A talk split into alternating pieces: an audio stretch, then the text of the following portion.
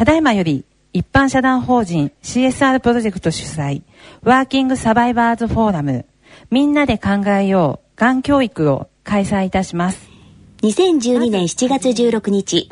東京都渋谷区にある東京ウィメンズプラザにて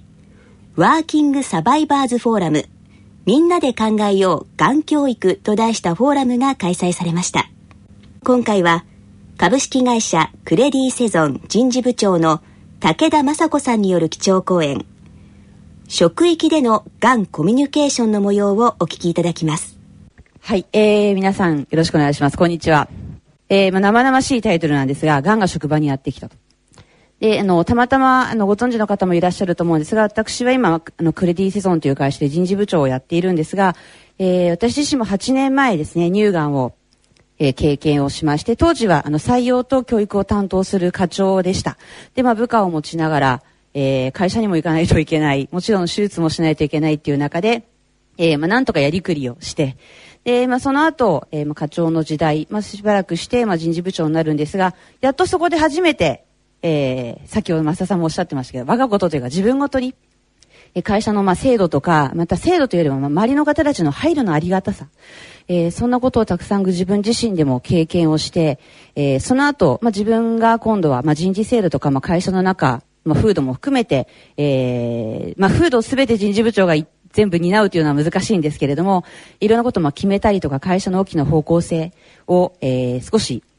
なんでしょう、責任を持つような立場になってから、まあ、どんなことを、えー、考えてきたかとか。また、あの、クレディスゾーンの中がですね、たまたま今、今現在は非常にサバイバーに対して、比較的うまくいってるんじゃないかなというふうに思ってます。で、その中で、えー、どんなことが、えー、行われているのか、っていうのを今日お話ができたらな、というふうに思っています。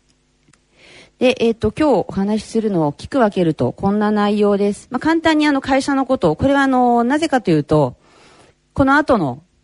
サバイバーの方たちを受け入れる風土であるとか、コミュニケーションのところに少し役立つ、え、繋がってくることがあるので、その方面から少しだけ、え、会社のことをお話しさせてください。それから、え、私が、え、預かっている、まあ、人事部自体の役割とか考え方がどうなのか。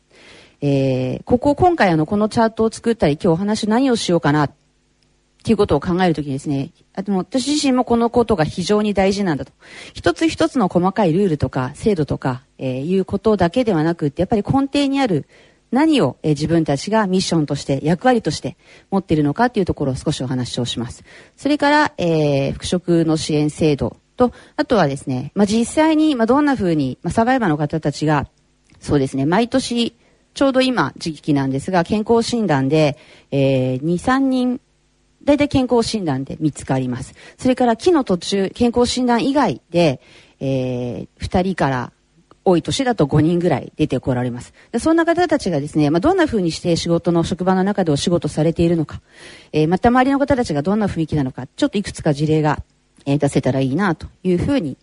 思ってます。で、何か、あの、これがあれば絶対大丈夫という、なんで、黄金率というか、スペシャル人事制度っていうのは正直ないと思います。で、ただですね、えー、なんで、まあ、比較的ウェルバランスで、まあ、いいコミュニケーション取れているのかなっていうことですとか、まあ、実際のその様子をちょっと話をする中で、いろいろ最大公約数がどこにあるのか、そんなことを感じ取っていただければな、というふうに思ってます。はい、えっ、と、これはもう簡単に会社の説明です。セゾンと、それから、えー、UC カード、この2つのブランドを持っているカード会社です。はい。で、えー、じゃあ実際の中の社員の人たちはどんななのっていうので、大ざっくりなんですけれども、社員の方のプロファイル、えー、まあ、こんな形ですの持ってきました。えー、先ほどがんの人たちが、まあ、検診で毎年2、3名見つかりますという話をしましたが、フルタイムの勤務の方、この中には、えー、いわゆる正社員、それから、えー、契約社員だけれども、9 to 5思いっきりあの時間、月金でお仕事されてますよという方、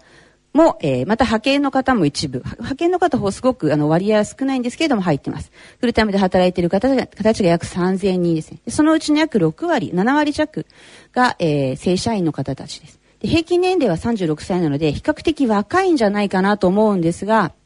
やはり、あのー、そうですね。今これからの課題としては当然癌の方たち、えー、罹患される方たちも多いでしょうし、実は非常にですね、下から2行目の男女比見ていただくとびっくりなんですが、女性が多いんです。もう77%女性なので、男性の方が会社に来るとマイノリティなんですね。ただそんなこともあるので、女性の、まあ、平均36歳の方たちがこの後だんだんボリュームゾーンになってくると、まあ、当然更年期の問題とか、えー、なかなかまだあの日本の企業でそういうことを積極的に取り上げている会社はないかと思うんですが、もちろんがんもそうですし、えー、まあ、そういったこともこれから対応していかなくちゃいけないのかなというふうに思っています。で、まあ、平均勤続は、えー、11.4年なので、あの、女性が非常に多い会社にしたらですね、比較的多い、長い方じゃないかなというふうに思っています。えー、じゃあ実際のですね、まあ、健康管理の体制、人事部の中に健康管理チームがあるんですが、まあ、この約3000人の、えー、社員の方たち、どんな体制で見てますか？っていうと、非常にチーム自体は小さいです。えー、ここの他に、人事の他にあと3つ課があるんですけれども、まあ、東京と関西に、えー、産業医、えー、合わせて3名ですね。えー、全部女性です。看護師さんも保健師さんも女性です。で、それからここにですね、え実はまスタッフとして、東京の方で、え2名、これ実は短時間勤務の方2名やっていただいてるんですが、あと関西にも、えフルタイムの社員が1名、そういった体制で、え全あの全拠点のところを見てもらっています。で、えー、人事部の役割というところなんですが、あの、で、一言で言えば、仕事に集中できる環境をどれだけ会社として人事部が作れたかです。すごく続めて言っちゃうとそういうことです。で、その中で提供するべきことって3つだよねと。で、1つは働きやすさ。で、これはあの、例えば、サポートする仕組み、まあ、福利厚生も含めて、えー、当社にも共済会があるので人事制度だけではないんですが、いろいろなサポートをする仕組みであるとか、まあ、例えばアクシデントに対応するときのネットワーク、サポートのネットワークとか、あとはですね、働きやすさというところで、オプションがどれだけ、例えば、フルタイムで働きますか、短時間勤務で働きますか、場合によっては雇用形態ってどうしましょうか？今社員だけれども契約というパターンも選べるし、えまたは病気だけではない理由で、えー、例えば契約社員から、まあ、総合職正社員の、えー、何か雇用形態を新しく目指したいとか、えー、いろんなそのどれだけ選択肢が用意できるかな例えばうちですね、短時間勤務って皆さん多分1時間と2時間しかないと思いだと思うんですが、弊社の場合は1.5時間って中取って細かいんですけど、結構お母さんたちって本当に忙しくて30分命取りになったりしますよね。で、そのために1.5時間っていう時間のあの短時間勤務の制度も仕組みも設けています。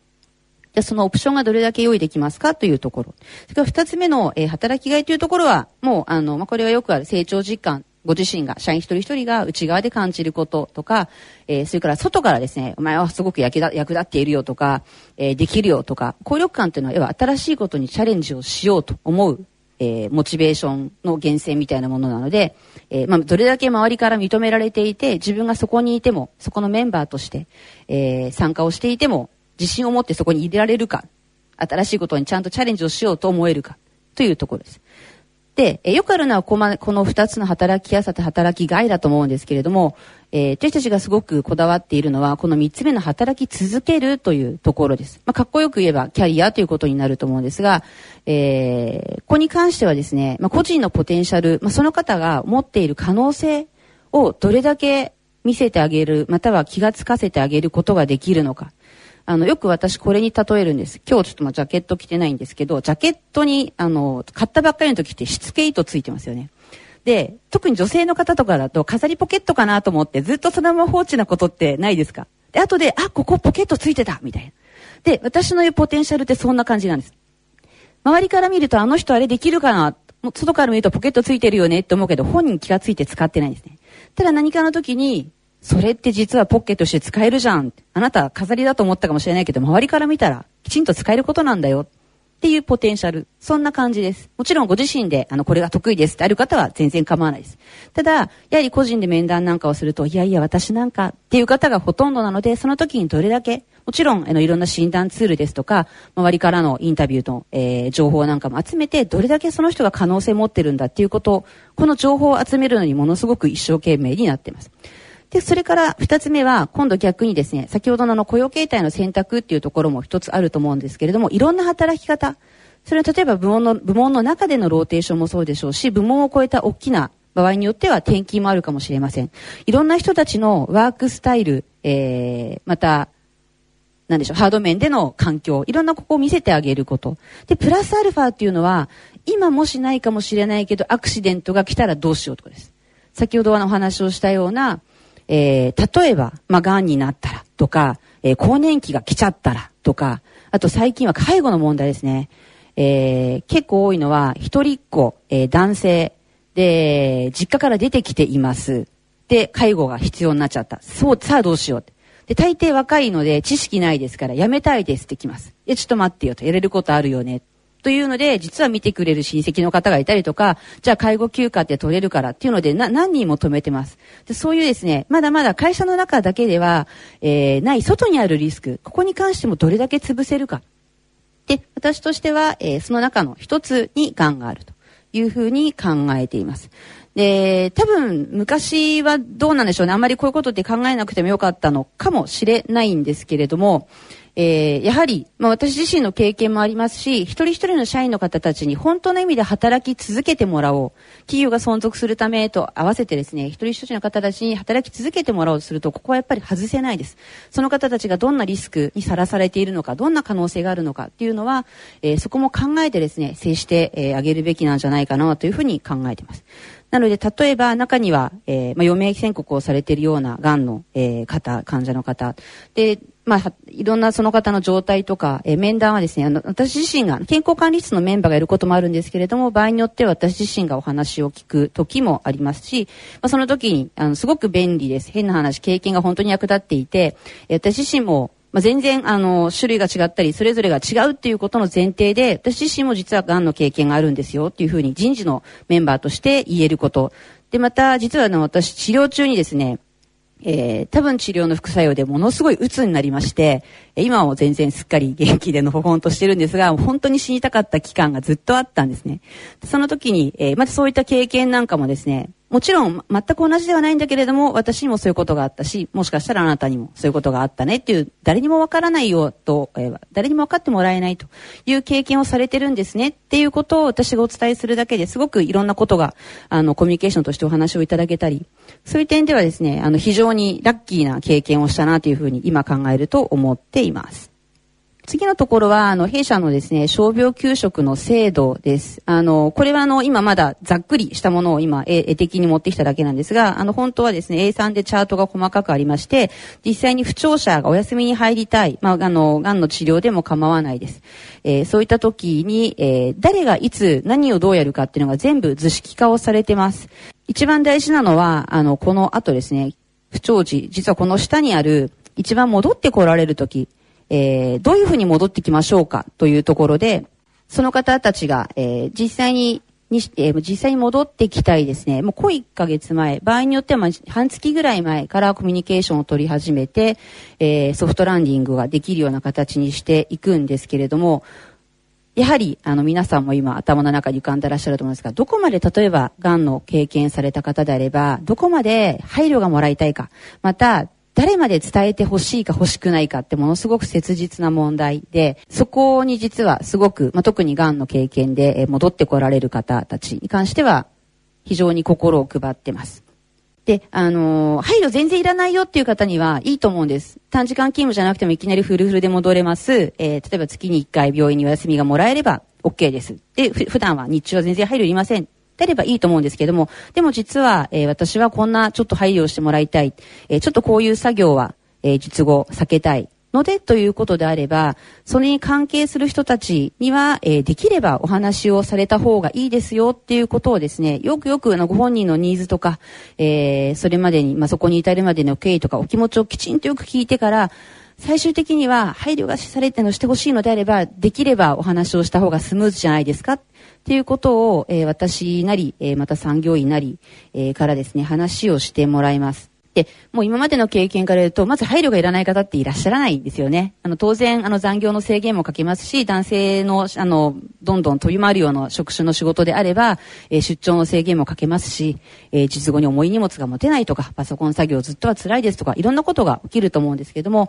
ぱりそこでですね、えー、何らかの配慮が欲しいのであれば、そこはあの、お互いに納得をするためにも、えー、ある程度の情報開示、すべてすべてを言う必要はないんです。ただ、え、今までとちょっとイレギュラーなことがあったんだよっていうことをお伝えする方がスムーズなんじゃないかなというふうに思ってます。で、そこまでいろんな配慮を決めたらですね、これまたの人事部から、えー、人事部と産業医でですね、就労、えー、配慮通知書というものを作成をします。で、今度は書類が右から左に流れていくんですけども、そこの情緒であるとか、えー、または情緒と不調者の間に役職者がいる場合には、えー、そこの方たちにもこの方には必ずこういう配慮をしてあげてくださいねという、もう人事部長が反抗したものをですね、通知を出します。で、これはもう絶対です。で、本人から、えー、復職した後1週間ごとに面接を、面談をしますから、その時にきちんとそれが守られてるの？とか、実際お仕事されてみてどうですか？っていうのを、そこで、えー、産業医なり人事部の方でお話を伺うと。こういうことを、あの、ぐるぐるっと回しています。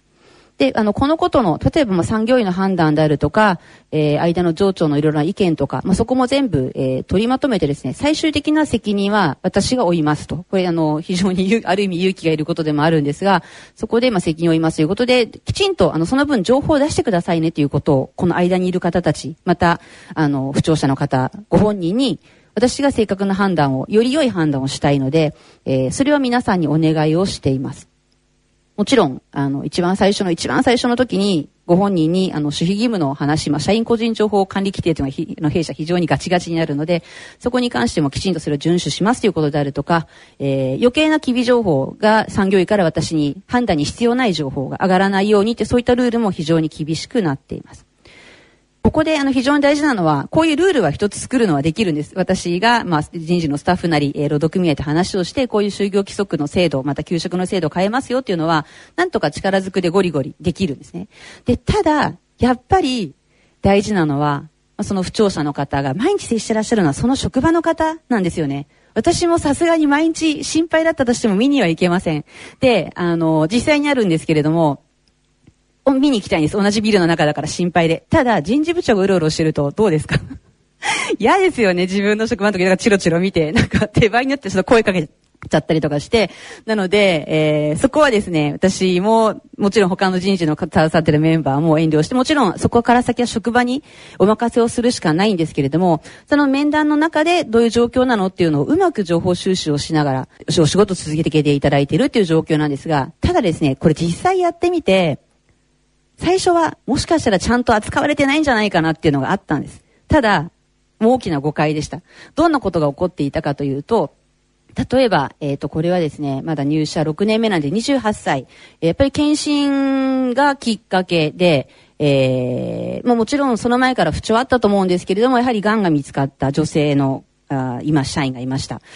で、その方はですね、実際に治療を1年ちょっとお休みをされて、えー、職場に復帰をします。ただこの方は、いわゆる専門職と言われる、えー、セゾンカウンターで窓口の業務をする専門のお仕事なんです。えー、夜とか朝とのシフトが早番遅番があったり、または忙しくなると投資番の日、その分早番、早番入るんですけれども、非常に不規則な勤務になります。で、そこまでの体力は当然難しいですし、えー、就労配慮をかけるとしても、ちょっとまだ自信がないよね、というところで、人事の方でも最初ですね、えー、いろんな相談を受けて、まあ、短時間勤務というのは、まあ、そうやってもなんとか早番に毎日してもらって、朝来たら3時に帰るとか、できるよねって言ってたんですが、結果ですね、所属長の方でどうにかしますということで、セゾンカウンターではなくて、実は彼女は、えー、復職してからしばらくの間、えー、九州の子だったんですが、博多のオフィスの中で事務の仕事をしてました。で、これはですね、非常にありがたかったんです。で、その後、そこを4ヶ月間ぐらいやって実際のセゾンカウンターの業務に戻っていくんですが、これ人事部にいいですかって聞かれちゃうとダメですとしか今のルールだと言えないんですね。ただ所属長のここから先はもう配慮なんですよ。周りの方たちに文句言うなよと。彼女は今こういう状態で、まあ、ある程度は話もしてもらってですね。で、そこなので周りの方たちも配慮が欲しいと。で、そこで所属長が彼の責任の範囲の中でそういう運用を現場で決めてくれたんですね。で、そこの中で4ヶ月間、彼女はまあ事務のデスクワークをして、で、何度か昼間にセゾンカウンターにちょっと短時間で働きに行くようなシフトを組んでもらって、で、そこを経てですね、お仕事にその後フルタイムで復帰をされて、今はもう元気に働いて、いただいているんですけれども、そんなことをやってくれました。で、あの、非常に人事部長としては言いづらいんですけれども、やっぱり聞かれるとダメなことって正直あるんですね。で、ただその時に現場の部門長との連携であるとか、えー、そうすごく話をしました。その博多の支店長と。で、もう正面からドアをどんどんといいですかって言われると、私もなかなか100%うんとは言えないねと。で、ただ、あなたの配慮を裁量でやるのであれば、そこは全然いいですよということを二人で握ろうと。で、何かあった時に私責任全部持つから。っていうような形にして、実際の復職をしてもらいました。で、なぜそれが、私がそれを許したかというと、非常にそれまでの九州支店のメンバーの対応が素晴らしかったんですね。まあ、ご本人の、もう本当にご家族の方たちとも連携をして、まあ、本人の様子であるとか、えー、当然、まだ非常に若い子だったので、私も面談をしに行ったんですけれども、とっても彼女は最初やっぱり事実を受け入れることに非常に辛かったと思います。で、当然髪の毛も抜けますし、本当に、あの、厳しい状態だと思うんですけども、支店のメンバーたちがちょっとずつちょっとずつ、あの、彼女の心を開いていってですね、えー、もうそれこそ最後はあのウィッグの状態でセゾンカウンターに戻っても大丈夫だよということで、あの、戻っていきました。そこまでの本当に細かいコミュニケーション、えー、もう本当に地域とか本人に密着をした、えー、お互いの、まあ、配慮とか、もともと彼女が非常に頑張り屋さんだったというのは、まず大前提としてあると思うんですけども、そこの最後のところは、そういう情報量とか、えー、コミュニケーションとか信頼の厚さ、そこで決まってくることは非常に大きいんじゃないかなと思いました。で、また、あの、これも最近の例なんですけれども、この方は、えー、49歳で、えー、男性でした。で、この方も余命宣告をされた方で、もう、あの、割と最初の頃から、1年前ぐらいでしたかね、私が面談をして、まあ、いろんな話をしてコミュニケーションを取っていたんですけれども、もうやはり、まあ、余命宣告ということで、もうあの日に日に具合が悪くなっていくのもわかりますし、ただご本人すごく明るい方で、1日も長く働きたいですね。で、その時にやはり所属の方でですね、えー、彼の、まあ、これは就業移植にあのどうとかいうことではなくて、彼の仕事の内容を非常に、えー、ちょっと楽なオフィスに移してあげるとか、あと書類を、えー、大事な書類を取りに行くだけの出張であれば、えー、彼出張は体力的にそこはなんとか大丈夫だったみたいなので、じゃあちょっと大阪まで新幹線乗って行ってきてよ。オフィスの中で多分バタバタ、えー、ストレスが溜まるよりは、それがご本人もいいですということで、えー、仕事の面で相当配慮をしてくれたんですね。で、それはもう部門長と彼の上にいた、まあ、課長の非常に手厚いフォローが本当に最後まで、えー、きっちりあってですね、えー、これもあの、本当に人事部長としては頭が下がりました。で、ご家族ともあの、きちんと対応してくださっていて、えー、最終的には部門の方からなかなか奥さん、あの、男性の社員になって奥様いらっしゃったんですが、奥様と主治医の関係があまり良くないみたいだと、あまり情報共有できてないんで、会社の方から産業経営でもう少し何かしてあげられない、してあげ、あの、あげてくれることはないかと。それぐらいですね、えー、所属の方からいろいろオーダーをいただいたぐらい、周りでサポートをきちんとしてあげてました。でそういう意味では、あの、非常に社員の方たちの一人一人の配慮によるところがすごく大きいのかなっていうのを今、あの、人事部長としては、本当に頭が下がる思いでですね、日々過ごしています。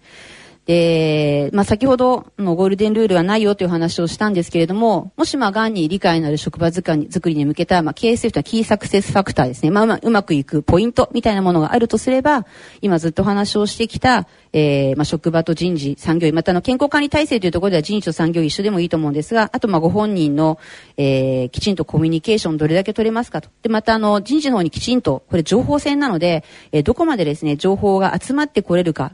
えー、定期的なミーティングだけではなくって、日々のあの業務の中でどれだけそれが集まってくる、えー、仕組みを作っておくか、また自分からアクションを起こすかということ。で、それから二つ目に、これはあの弊社では本当になくてありがたいんですが、まあ、カミングアウトが不利にならない信頼の構築ということで、あの、私自身も社名も、えー、名前も出してサバイバーですよということを、まあ、会社の中でも言いますし、まあ、こういった場でもお時間いただきますし、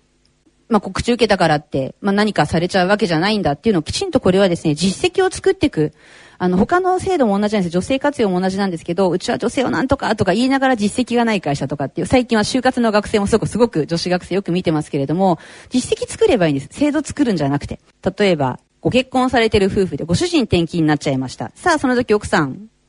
例えば当社にいたとしてどうしますかっていうので、ルールとして必ず転勤させますよっていうふうに制度で歌ってらっしゃる会社あります。ただ、えー、弊社の場合は絶対どこにも、例えば海外の拠点とかってまだ数少ないですし、えー、必ず行かせてあげられるって制度としては守れないんですね。ただ、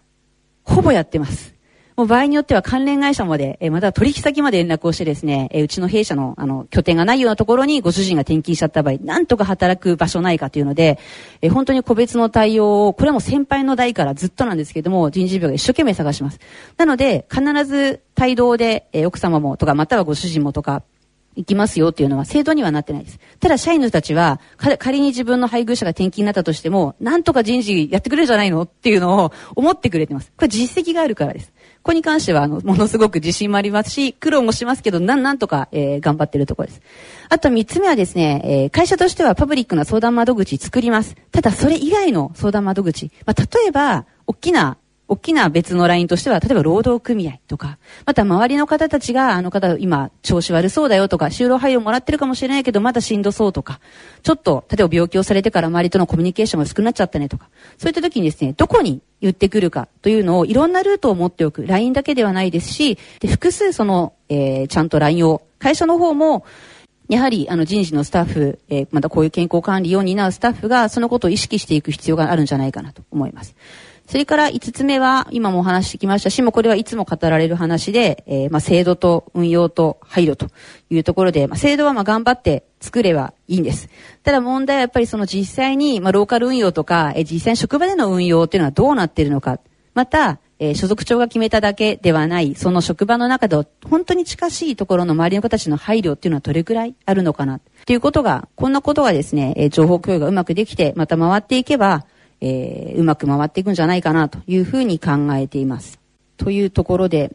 まあ、あんまりまとめっぽくもないんですけれども、あの、最後に書かせていただいたのは、まあ、社員一人一人の、これタレントと能力という意味です。あの、決して、病気の起用歴が欲しいわけでもなくですね、えー、配慮が何とかをいうことを知りたいわけでもなく、人事部としてやっぱり求めたいのは、その方が何ができるとか、何がしたいと思ってるとか、どういう可能性を持ってらっしゃるっていうことを、そこを見ていきたい。そこを見ていこうというふうに思っています。また、先ほど、前の前の、前ののチャートでプラスアルファと赤で書きましたけれども、このアクシデントを迎えた社員をサポートできる。これからの非常に、あの、労働人口貴重です。例えば、うちの会社の、えー、社風が分かっているとか、えー、仕事のペースが分かっているとか、風土が分かっている人材ってものすごく貴重なんですね。いわゆるもう新人の教育がちょっと終わりましたっていうところまで育てる、採用から育てるだけで、これは資産をしたんですけども、5、600万かかってます。で、こういう方たちをポイポイ持ってこれないですね、簡単には。で、それを考えると、やっぱり採用して、えー、その後、いかに長く続けて、えー、働いてもらえるか。で、私にはどうしても、あの、忘れられないシーンがあって、えー、人事部って半年に一回、定年退職された方のお食事会を、社長とその方たちがお食事をする会があるんですが、えー、いろんな方が来られます。その、もちろん役職持ってる方、持ってらっしゃらない方、えー、すごくスーパーステ的に、スター的に、の、みんなに有名な人、そうじゃない人、男性、女性、みんな同い年で60歳で来るんですけれども、その方たちにマイクを回して、まあ今までのお仕事どうでしたかっていう、え時間があります。で、感動します。あの、何がどうとかではなくてね、やっぱり働き続けて来られた、その一つの大きな区切りをつけられた方たちの言葉っていうのはものすごく大きくて、えー、たとえ、まあ、前者の中で有名人とか、こんななんか売り上げが何億とかいうことじゃなかったとしても、やっぱりその日ってその方ってお家に帰って、今日は社長とご飯食べてきたよ。で、お家に帰ると、えー、まあ、どなたかがお父さんお疲れ様でしたとか、お母さんお疲れ様でしたとか、まあ、採用雇用になる方ももちろんいらっしゃるんですが、えー、そんなことを一言をかけられてですね、すごく素晴らしい一日になるんだと思うんです。で、あれをですね、一人でも多くの方に味わわせてあげたいな。そんな思いから私がこのいかに長く働き続けてもらえるか、えー、もらうために何ができるか、そんなことを考え始めたきっかけになっているので、ここはですね、え、これからアクシデントがあろうとも、どれだけサポートできるかっていうのはまだまだこれから他にもアクシデント出てくるかもしれません。でも、えー、一生懸命ですね、えー、逃げないで取り組んでいきたいなというふうに思っております。はい。ということで、えー、私からは以上です。ありがとうございました。ワーキングサバイバーズフォーラムみんなで考えようがん教育今回は株式会社クレディセゾン人事部長の武田雅子さんによる基調講演職域でのがんコミュニケーションの模様をお聞きいただきました。この続きは次回の放送でお送りします。